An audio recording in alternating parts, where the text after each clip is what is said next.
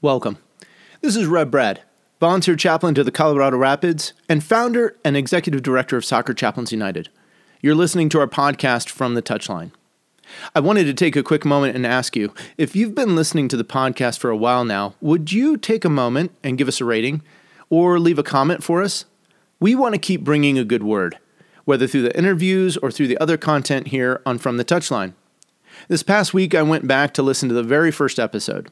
You know, sometimes we need to go back to the beginning and we need to remind ourselves of our direction, our purpose. Not that things can't change or shift, but, you know, sometimes we have mission drift and we lose sight of what we started out to do in the very beginning. Well, the first episode talked about being a source of encouragement and talking about faith, family, and football. Well, as a chaplain and the host of this podcast, I hope that as you listen, you will be encouraged. No matter where you are in the game, whether you're an elite footballer or a passionate fan, whether a coach or just someone who works in and around the game of soccer. Right now, if you're like me, you're probably tired of all the coronavirus stuff. And there's likely a lot of questions that are still in your heart and mind. Will school happen in the fall? Will sports resume? What will life look like on the other side of this? today, I want to introduce us to a person who, with the hope that from her story, we might gain some encouragement and strength to persevere through this time that is and the time that is still to come. Regardless of where you and I are at, and aside from the varying responses and challenges because of the global pandemic, I think this lady will bring us hope and maybe even a good course of action. After all, she lived through 12 years of quarantine. We're back to meet her right after this. He's found the space and he's found the back of the net. Just a little off foot, thinking he's going to go far post. Not strong enough with his right hand. Whips that one in. Far post almost made him ends, and they have. He has the hat trick. The second in his career. The third of the night. The hat trick hero. Talked about you're not going to be able to sustain that kind of pressure. To the corner. Goes towards the near post. And you're the angle. And what a goal! What a goal! So, to start, I wish I knew this woman's name. When I get to heaven, this is one of the people that I have on a list to meet and to hear her story firsthand. If you want to meet her here, you can follow along with me. Grab a Bible and turn to the Gospel according to Mark. We'll be in chapter 5, verses 21 through 43. I'll give you just a second to get there. It's Mark chapter 5, verses 21 through 43.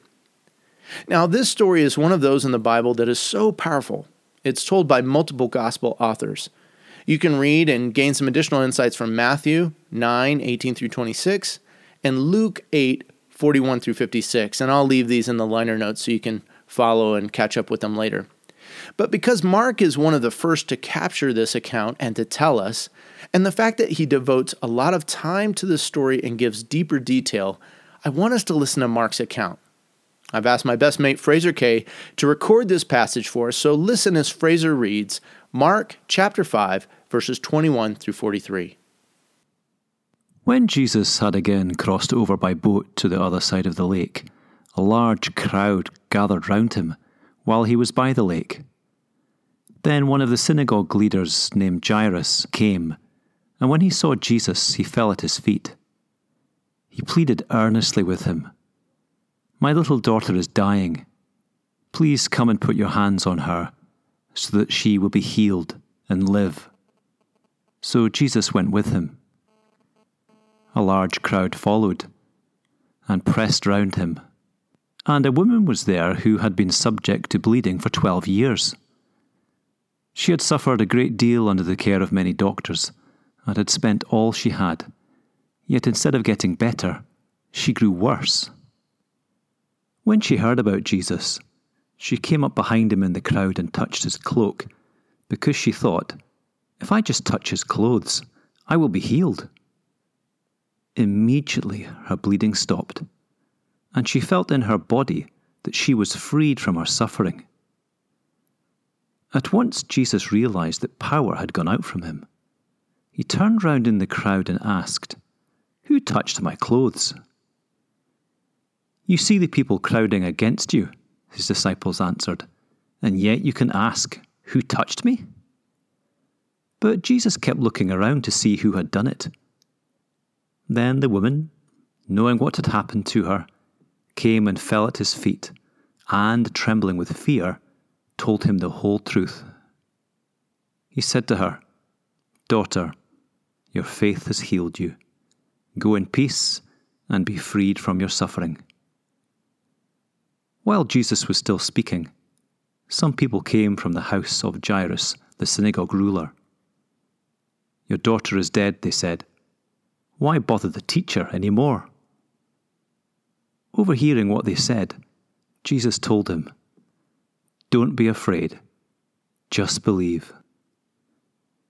He did not let anyone follow him except Peter, James, and John, the brother of James. When they came to the home of the synagogue leader, Jesus saw a commotion, with people crying and wailing loudly. He went in and said to them, Why all this commotion and wailing? The child is not dead, but asleep. But they laughed at him. After he had put them all out, he took the child's father and mother and the disciples who were with him and went in where the child was. He took her by the hand and said to her, Talitha cum, which means, Little girl, I say to you, get up. Immediately, the girl stood up and began to walk around. She was twelve years old. At this, they were completely astonished. He gave strict orders not to let anyone know about this and told them to give her something to eat. Thanks, Fraser. This story is so rich and full, there is no way I can do it justice in the few minutes that we have here today, but I want to give it a shot at least. I encourage you to perhaps go away from this podcast and put it down as a challenge to read and reread and study Mark 5, 21 through 43 this week. So, the first person that we actually meet in the story besides Jesus is a man named Jairus. Let me talk about him for a moment. Jairus was the local synagogue ruler. This was a pretty important position and title for a person back in the day. For the Jewish people, their faith was vitally important. It was central, it was a part of everyday life, and it was upheld with a super high value. The synagogue ruler was usually a lay person. In other words, they weren't a rabbi or teacher, but their position was in keeping up the local synagogue, so it was pretty important. They usually had administrative duties, they would oversee worship, Maybe we could say that they were like a deacon, if you're familiar with that, that title or that church role. They had to be a person that was of upstanding uh, repute and respected. They had to know the scriptures and the law well. They ensured the safety and preservation of the scrolls, and they made sure that the people coming to synagogue were proper and in order. So we see Jairus as a father come and fall down in front of Jesus, begging him to heal his dying daughter. I feel for Jairus. I've been in positions before where I've seen one of my own daughters suffering. I remember when my oldest, Brianna, broke her arm and they were wheeling her away for surgery in this massive hospital bed. And here her tiny little five year old frame looked so small and frail in that big hospital bed. I've also held my other daughter, Kaylee, as she lay in a hospital bed in excruciating pain with a burst appendix at age 11. So I get Jairus. I get where he's at. I, I kind of feel like I resonate a little bit with Jairus as a father coming to Jesus on behalf of his daughter who's dying. And Mark records this earnest plea of a daddy for his daughter. Jairus says, My little daughter is dying. Please come and put your hands on her so that she will be healed and live. In what was a common practice back then, a respected rabbi, teacher, or religious person would lay their hands on someone and pray. The laying on of hands back in those days was usually for one of a few reasons. It was either to consecrate or set something apart or for a particular purpose, or it was to impart a divine gift and and also it was also to create a strong bond or identity or identification between someone or something. So here, G- Jairus is asking Jesus for that divine gift of healing. Now, let me pause here for a moment. Recently, I've had some family members go through some difficult medical issues, and this unrelated to coronavirus. You know, friends, maybe you've had a loved one who is sick with cancer, or, or they've even had COVID 19, or some other debilitating physical issue or illness. Or maybe they are even actively dying right now. I just want to encourage you go to Jesus plead for their healing, pray for their healing. He can do it. What I love about Mark and really respect is the way he recounts this story, though, and he sets us up to see so many things that are in paradox and so many contrasts. And I'll try and point these out as we go. But hold on to Jairus' request for a moment. He says, Come and put your hands on her. So Jesus is on the way. And this account of him going to heal a little girl gets interrupted. And here's where I want you to pay close attention because every detail has meaning. Look over if, if you're in front of a bible right now or recount with me a little bit as, as fraser did the reading through the scripture. Here we have a woman subject to bleeding and we know that she's been suffering for 12 years. Some other things that we see from, from mark's account is she spent everything that she's had all her money. And the problem is she's never gotten better she's only gotten worse and, and we see her thinking as as I don't know who interviewed her, maybe Mark interviewed her, or maybe maybe the story got told around the disciples, but we understand that she's thinking, if I just touch Jesus' clothes, I'll be healed. Now, this power in the story grows as we understand a few things. First of all, women in ancient times were not well respected or honored. Maybe a little bit better in the Jewish tradition, but it was still a male centric culture. Everything revolved around men. They were the spiritual leaders, they were the economic leaders, and so on and so forth. So the fact that Jesus puts attention to this woman needs to be noted. The bleeding issue for this woman meant that she was perpetually ceremonially unclean, and this was uh, an actual title or an actual state uh, position. So going back to the Levitical law, we read in Leviticus 15:25, it says this: When a woman has a discharge of blood for many days at a time, or has a discharge that continues beyond her period, she will be unclean as long as she has the discharge. Now, I want you to stop and think for a moment. Pause, because this woman has been 12 years dealing with this bleeding issue. Think about what that would have meant. She's excluded from worship, unable to go to the synagogue. People couldn't touch her People couldn't touch the things that she had touched without becoming unclean themselves. And there's there's a lot of other ripple effects of, of her uncleanliness that, that it would have had on her and her interactions with other people and society and life. This woman likely lived in isolation. She was in a Jewish lockdown. She couldn't go anywhere. She couldn't be with anyone. Social distancing was in place. She could never go to church. She could never be in a public place where she might come in contact with someone. And the responsibility rested with her not to touch or be touched. The onus was on her to try and fund and find a cure, to find a way to become clean again. For 12 years, my friends, think about living like this. 12 years. And I know some of you are in different circumstances. I live in a house, I have a yard. We back to open space so we can get out. We can feel a little bit of fresh air. We live in Colorado. Some of you live in apartments. You're in a tiny place, maybe in a, an urban setting. Can you think of someone that lived in a, in a tight, confined space, or even in the town and village that she lived in for 12 years of quarantine? I know some people can't go 12 days of quarantine before they start going crazy, and they have more space and, and more than I have. So think of it, friends 12 years of living in this way. And by the time we meet this woman, she's spent all her money. She's been searching for the vaccine, looking for the cure, looking for a solution. She's seen all the experts and the doctors. She has likely tried the home remedies as well as the prescribed medications. And she's likely been taken advantage of by the medical professions of the day. She was so desperate, I can imagine she probably even paid the quack selling a secret elixir on the late night infomercial. And she didn't have Netflix. She had no online streaming to help her still feel connected or to have something to do. She was alone. She was restricted. And she is at the end the end of her rope, the end of her hope. But she comes. She boldly comes. She boldly believes.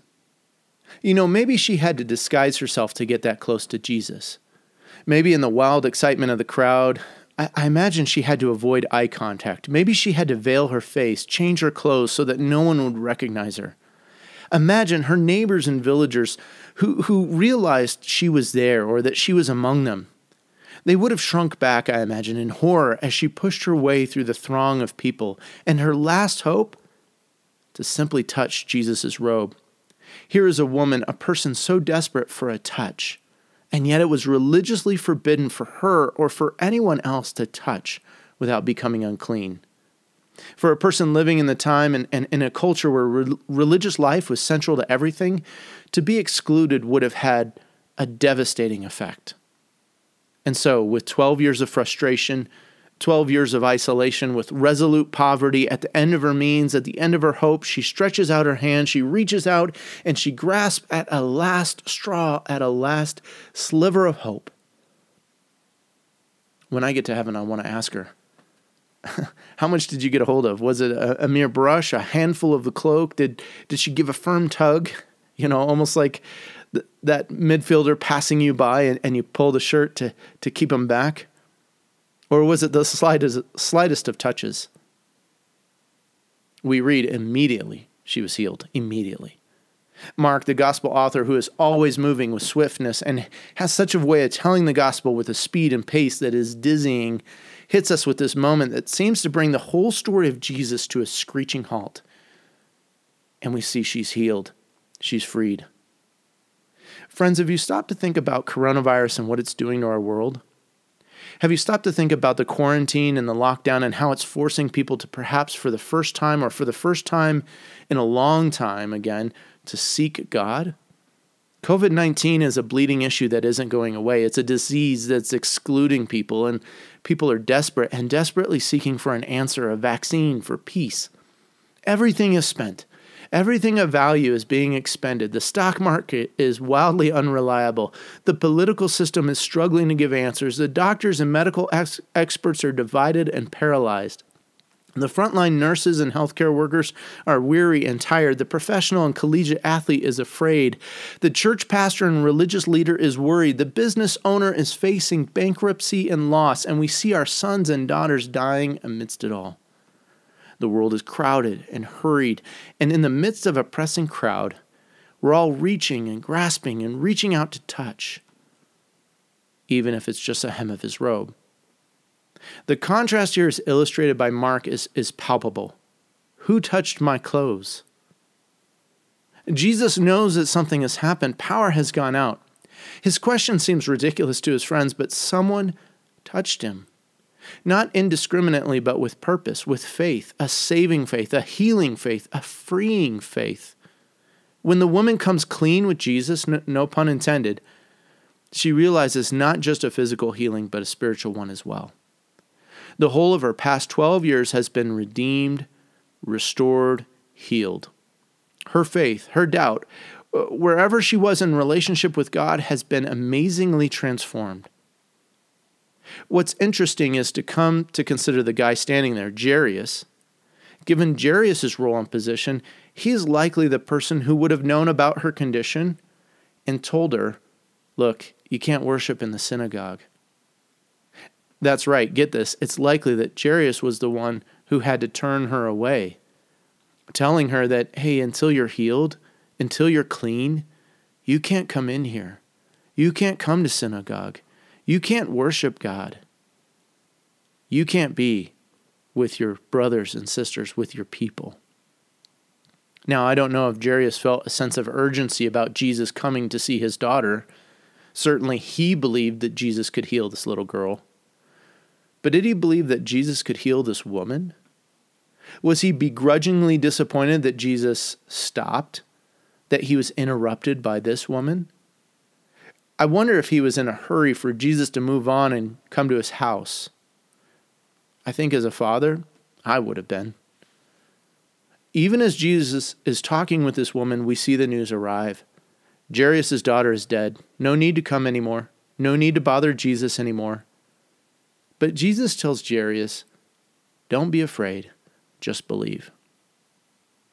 I wonder if these would be the words that Jesus would tell us in the midst of this pandemic. For the business owner forced to close down doors, don't be afraid, just believe. For the nurse who is working at the hospital in New York City, don't be afraid, just believe. For the athlete whose sport is shut down and contract and things are in jeopardy, don't be afraid. Just believe. For the one who's been laid off, fired, or furloughed, Jesus says, Don't be afraid. Just believe. For the one sick with coronavirus or another illness, don't be afraid. Just believe. Well, as we round out the story, Jesus goes on. He and his closest disciples enter into Jairus' house, and with her parents present, Jesus takes the girl by the hand and tells her to get up, and he raises her to life, and she's healed. Now, I know we've gone long, but I want to point out all the parallels and contrasts and paradoxes in Mark's account of these two healings. And I want to encourage you to make a study of it and to even consider what the modern day parallels might be for you and for your family or for your faith. Here are some things to notice and reflect on. Jairus is named in the story. The woman with bleeding is unnamed. The woman has been suffering for the last 12 years. Jairus' daughter is 12 years old. This woman would have been excluded from worship and community, and Jairus, as I pointed out, would have been the one likely to speak with her and enforce that ex- exclusion. Jairus asks Jesus to touch his daughter, the woman with bleeding seeks to touch Jesus, or at least his clothes.